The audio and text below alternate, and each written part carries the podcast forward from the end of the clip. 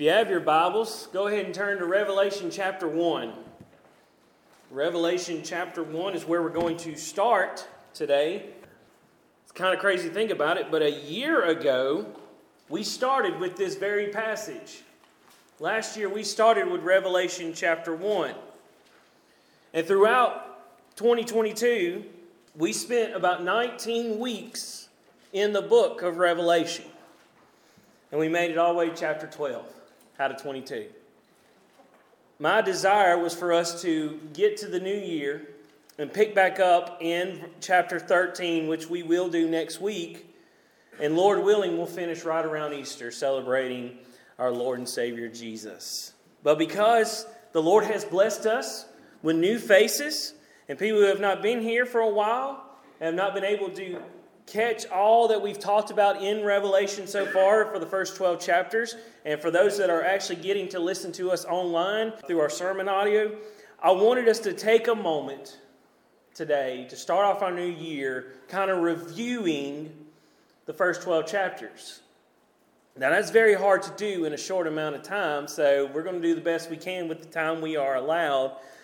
But I want us to do this in order to set us up on a proper foundation in order to continue on. To help us, for a lot of us to catch up, to be reminded of the truths that are found in the book of Revelation. And let me first remind you that it is okay to not know everything in the Bible. That's okay. We were not meant to know every little detail about every little thing in Scripture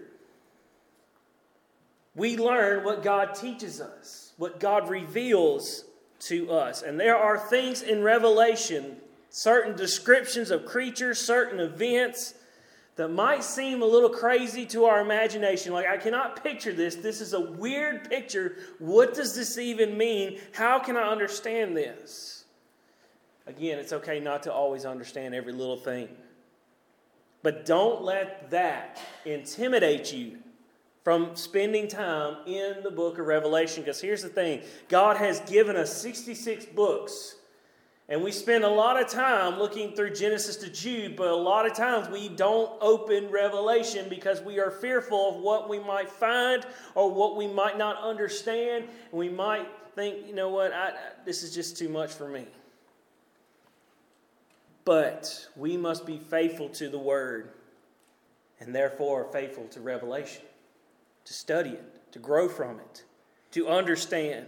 It's always my desire to treat Scripture with a proper care, not get too bogged down in the details like we can in Revelation will tempt us very much to do so, but look for the basic truths that are found in the text. Before we can get to the deep stuff and all that crazy stuff that might be going on, we need to know the basic truths that are found in God's Word. And that's from Genesis to Revelation. So let's look at the first three verses of Revelation chapter 1.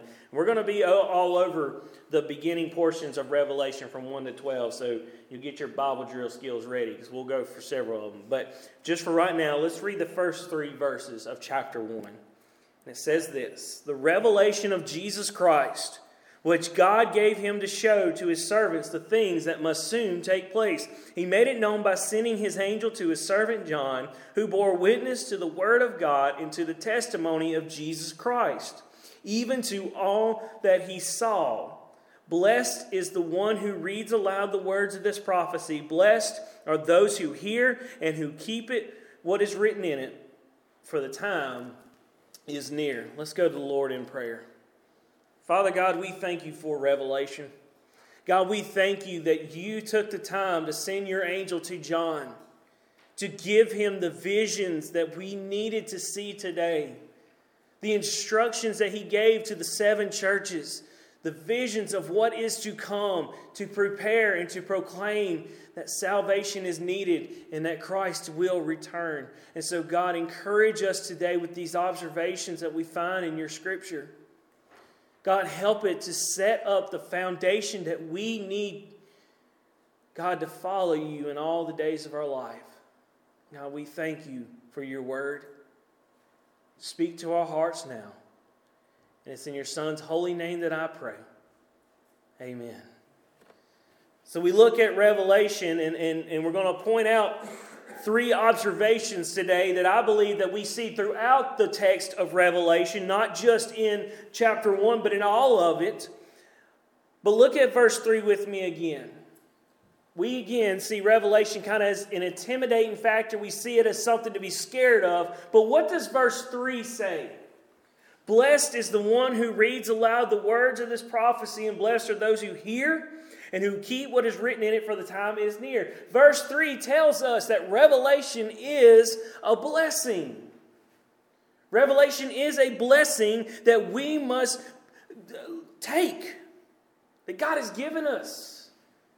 It is my desire as we read through Revelation, as we already have up to chapter 12, that you would receive a blessing from the Lord in this scripture. Not to be fearful of what the tribulation looks like, not to be concerned so much with timelines and dates and all these different things, but to receive the blessing from the Lord that the scripture says is there for the taking. And so, how are we to be blessed today because of revelation? Well, through our observations, the first thing we see is that revelation is about Jesus. Revelation is about Jesus. Look at verse 1 of chapter 1. The first five words say what? The revelation of Jesus Christ. So many times we look at Revelation and we only think of it as an end times book. We think of it the details of all the things that's going to happen in the end with the after the rapture and the tribulation going on and all these things are happening. What's going to happen at the very end with the new heaven, new earth, all that stuff. And there's certainly a lot of details that go into the end times how it's going to end, how eternity is going to look. But the purpose of this letter to John, the purpose of this letter is to reveal the most glorious form of Jesus, God the Son. Let me say that again. The, the purpose of this letter is to reveal to us the most glorious form of Jesus, that being God the Son. We just spent uh, the last few weeks talking about Jesus as a baby. We celebrated Christmas and the coming of our Savior as a baby in a manger. And we spend a lot of time throughout our year talking about Jesus walking on this earth and giving up his life as a sacrifice for us. But what we see in Revelation is Jesus in his most glorious form, that being the King of Kings. And just the sight of Jesus in chapter 1 makes John fall down as if he were a dead man. Go to verse 17 of chapter 1. Verse 17 and 18 of chapter 1 say this When I saw him, John talking about Jesus, he said, I fell at his feet as though dead. But he laid his right hand on me, saying, Fear not, I am the first and the last, and the living one. I died, and behold, I am alive forevermore, and I have the keys of death and Hades. He is the most glorious Jesus who is the first and the last, meaning that he has all authority under him. There was nothing before Jesus and there is nothing after Jesus. It is Jesus who has all authority. He is the first and the last. It says that he is the one who died for our sins, right? The sins of man, rose from the dead to defeat that payment. And now he says he holds the keys to death and Hades, meaning that death cannot take anyone unless Jesus says so. Jesus has all authority to determine who is going to heaven and who is going to hell. And it is based off the belief that we have in Him, in who He is. So Jesus has all authority on our eternity, and currently, He has authority over the church. He shows us His authority by instructing seven churches in chapters 2 through 3 and He gives us in, in, instruction and encouragement and conviction and correction. And while He's passing on this information and, and all these things to these seven churches, these are also things that we can hold on to, church, that we can hold to in all wisdom. Jesus told these seven churches, the first church, He said, Return to your first love.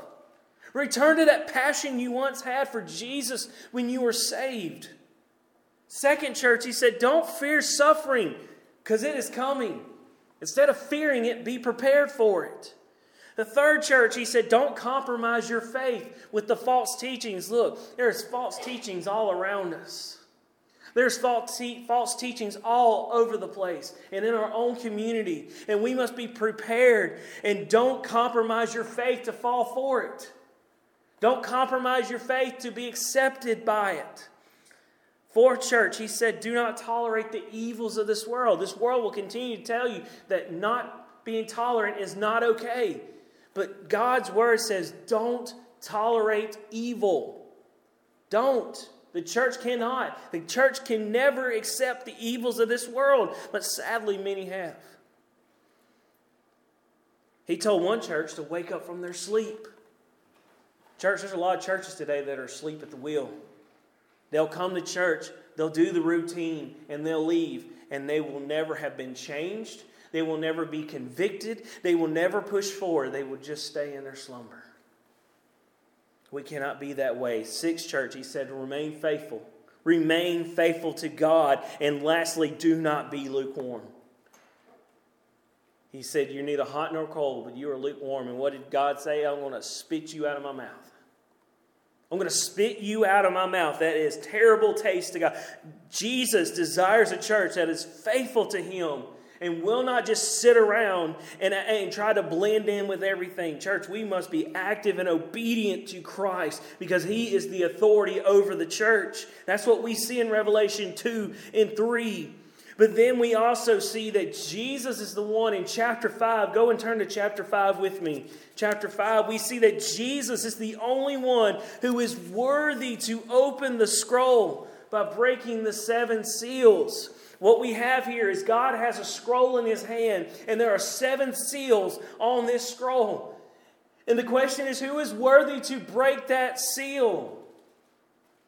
Only Christ is worthy.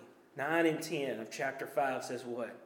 And they sang a new song saying, Worthy are you, talking to Jesus, singing praises to Jesus Worthy are you to take the scroll and open its seals. For you were slain, and by your blood you ransomed people for God from every tribe and language and people and nation. And you have made them a kingdom and priests to our God.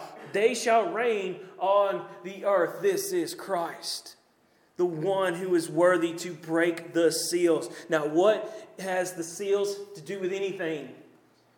with every seal that is broken, that Jesus is the only one worthy to break it, a judgment is being passed on man.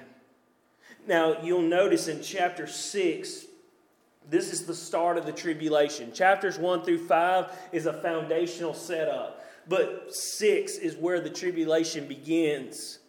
And know this nothing happens without Jesus allowing it to happen. We see that in chapter 6, verse 1. Now I watched when the Lamb opened one of the seven seals, and I heard one of the four living creatures say with a voice like thunder, Come. Christ opened that seal. He opened all seven seals, and with each open seal, judgment came on mankind. Judgment came on mankind because the time had come for the tribulation to take place. And with each seal that was broken, the intensity picked up and it continued to pick up. But understand this that nothing in the tribulation happens by accident and it is not random.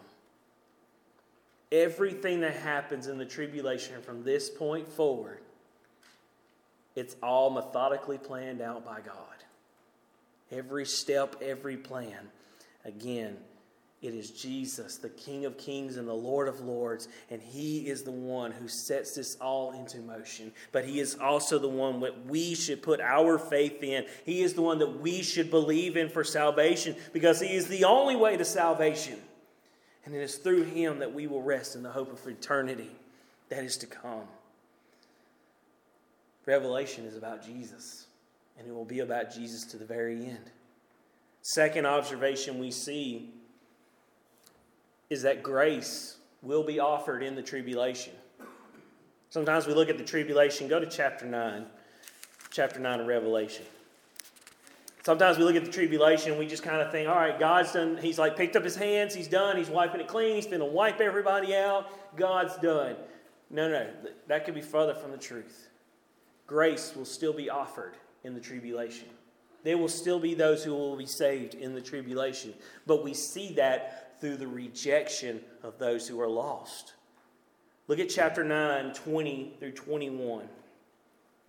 Chapter 9, 20 through 21 says this The rest of mankind who were not killed by these plagues did not repent of the works of their hands, nor give up worshiping demons or idols of gold and silver, and bronze and stone and wood, which cannot see or hear or walk, nor did they repent of the murders of the, or the sorceries, or their sexual immorality, or their thefts.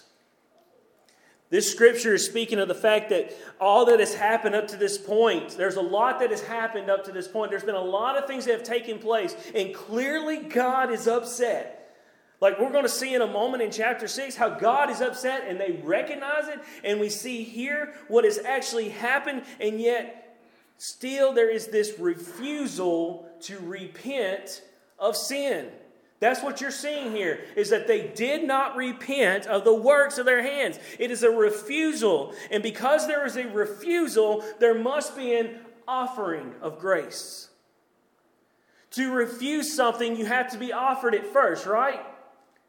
Someone has to offer you something before you can refuse. And there was an offering of grace in this moment. And there was still an opportunity for salvation in the tribulation. In the context of chapter 9, what are we seeing? We see that a, a fifth trumpet was blown. So you had the seven seals. And when that seventh seal broke, it brought on seven trumpets. More judgment.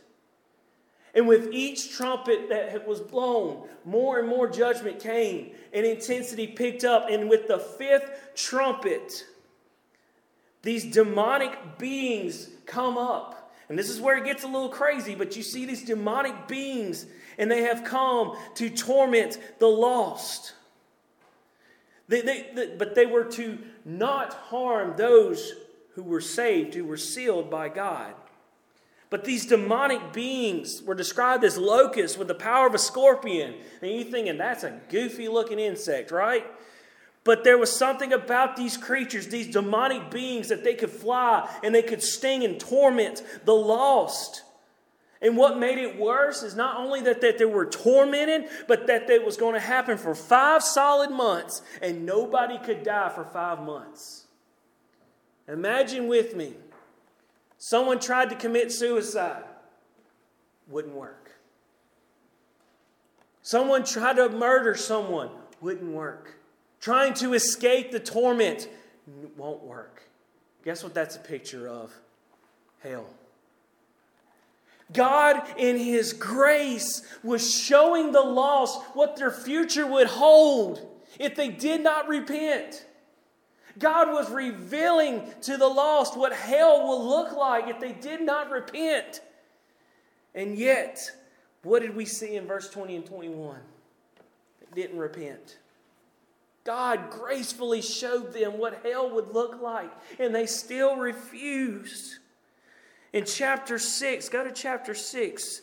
The lost recognized the world was falling apart. They recognized that the things that they held on to were disappearing, and yet they still clinged on to the things that they could not control. Chapter 6, verse 12, going back to the seals. He says, When he opened the sixth seal, I looked, and behold, there was a great earthquake, and the sun became black as sackcloth, and full moon became like blood. The stars of the sky fell to the earth as fig tree sheds its winter fruit, were shaken by the gale.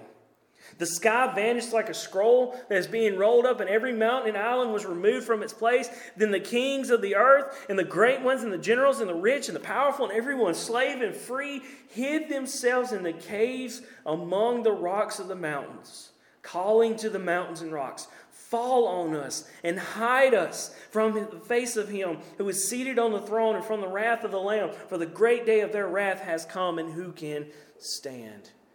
These people recognized that God was upset. This was a cosmic collapse. You see what's going on. The sun is black, the moon is red, the stars are falling, the sky has vanished, the mountains and the islands were removed. And what did they do? They recognized that God was doing it because what did they say? He says it was the wrath of the Lamb that this is from the one who is seated on the throne. They could see God. They could see God working. They were not blind to the idea of God. They knew God was real, but yet they cling to creation instead of its creator. That sounds like Romans chapter 1, doesn't it? Romans chapter 1, starting in verse 20, it says this For his invisible attributes, namely his, talking about God, his eternal power and divine nature, have been clearly perceived ever since the creation of the world in the things that have been made so they are without excuse. Verse 20 alone tells us you can look outside and tell there's a God. You can look at creation and say there is a God and he is real. But verse 21 keeps going, right?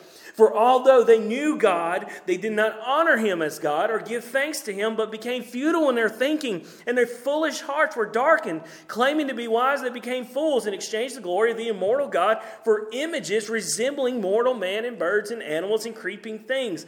Therefore, God gave them up in the lust of their hearts to impurity, to dishonoring of their bodies among themselves, because they exchanged the truth about God for a lie and worshiped and served the creature rather than the Creator, who is blessed forever. Amen. That sounds a lot like Revelation, doesn't it? Sounds like a lot we just saw in Revelation, and it's happening in the context of Romans. But I'm telling you, church, it's happening right now in our own community, in our own country. This same thing, that you know the phrase history repeats itself, it is very clear. God is real, and people will reject him and rather serve creation rather than the creator. Church, there are people in our own community who refuse to see God as real. And they refuse to see that God's going to judge mankind one day. They just think God's going to let everybody in if He's real. God's not going to let everybody in. He's very clear on that in Scripture. God is not okay with the lost. He is not okay with you doing life as you want. If you are lost, listen to me. Grace is being poured out to you because you're hearing this message and being told that God is real and that God saves through Jesus. Stop convincing yourself that God is not real. Quit telling yourself that everyone makes it to heaven because it is not true. It never will be.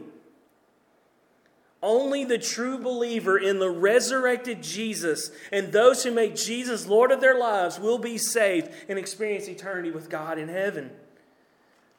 Grace is being poured out on all of us. But if you are lost, today you can experience the grace of God through salvation.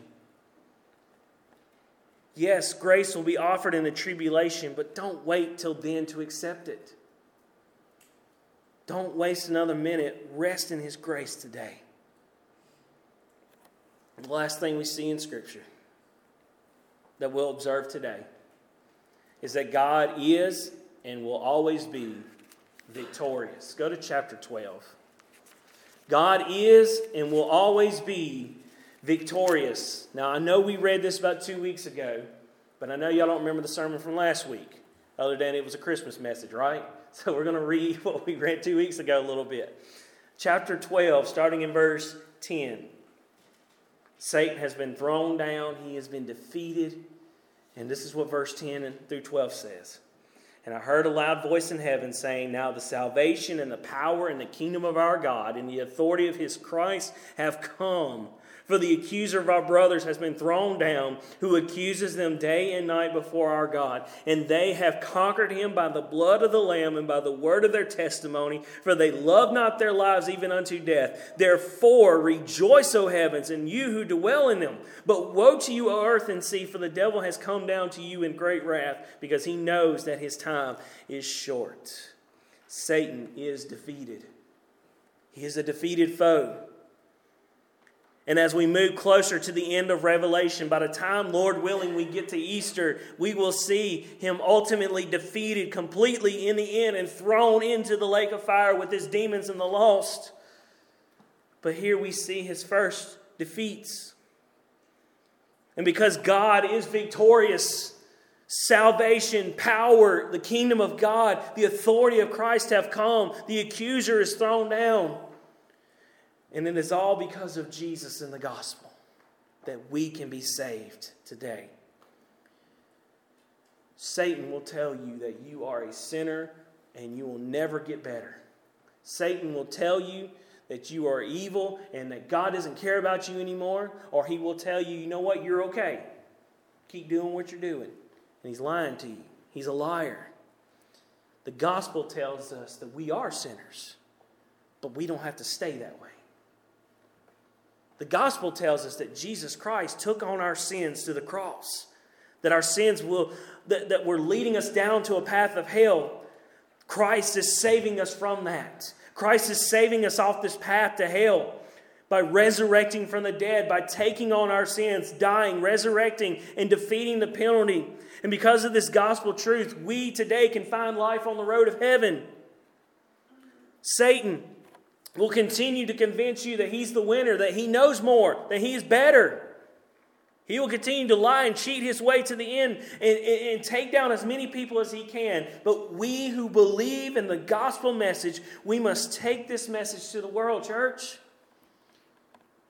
Our world is defeated. They're looking for answers, they're trying to make sense of the chaos. You look at them a lot of times, you think, how can you think this way? It's because they don't know the Lord. It's because all they hear is Satan and they can't hear God. Church, God is giving you the message. God has given you the tools to tell the world that they need to be saved. And yet we slumber and hold it to ourselves. Church, walk in victory with the Lord and share in the victory that God is giving you. Look, you did not earn that victory on your own merit. You did not win that medal by run, running a race. You did not earn that trophy. No, you are victorious because of Jesus Christ and Christ alone. That was given to you. And it is now given to you so that you would take that out there and give victory to those who are lost. That is the message that you have been given, and that is what's being taught to us in Revelation. It's not to be fearful of the end times, but it's to say the end is coming. But I know the Savior, and I know how it plays out. I know who Christ is. And I want you to know. Church, our world is going to continue to decline. Our world is going to continue to be confused. And right now, it's one thing in a few years, it'll be another thing. But the message has remained the same Christ is the Savior of the world. And we have been called to share that good news.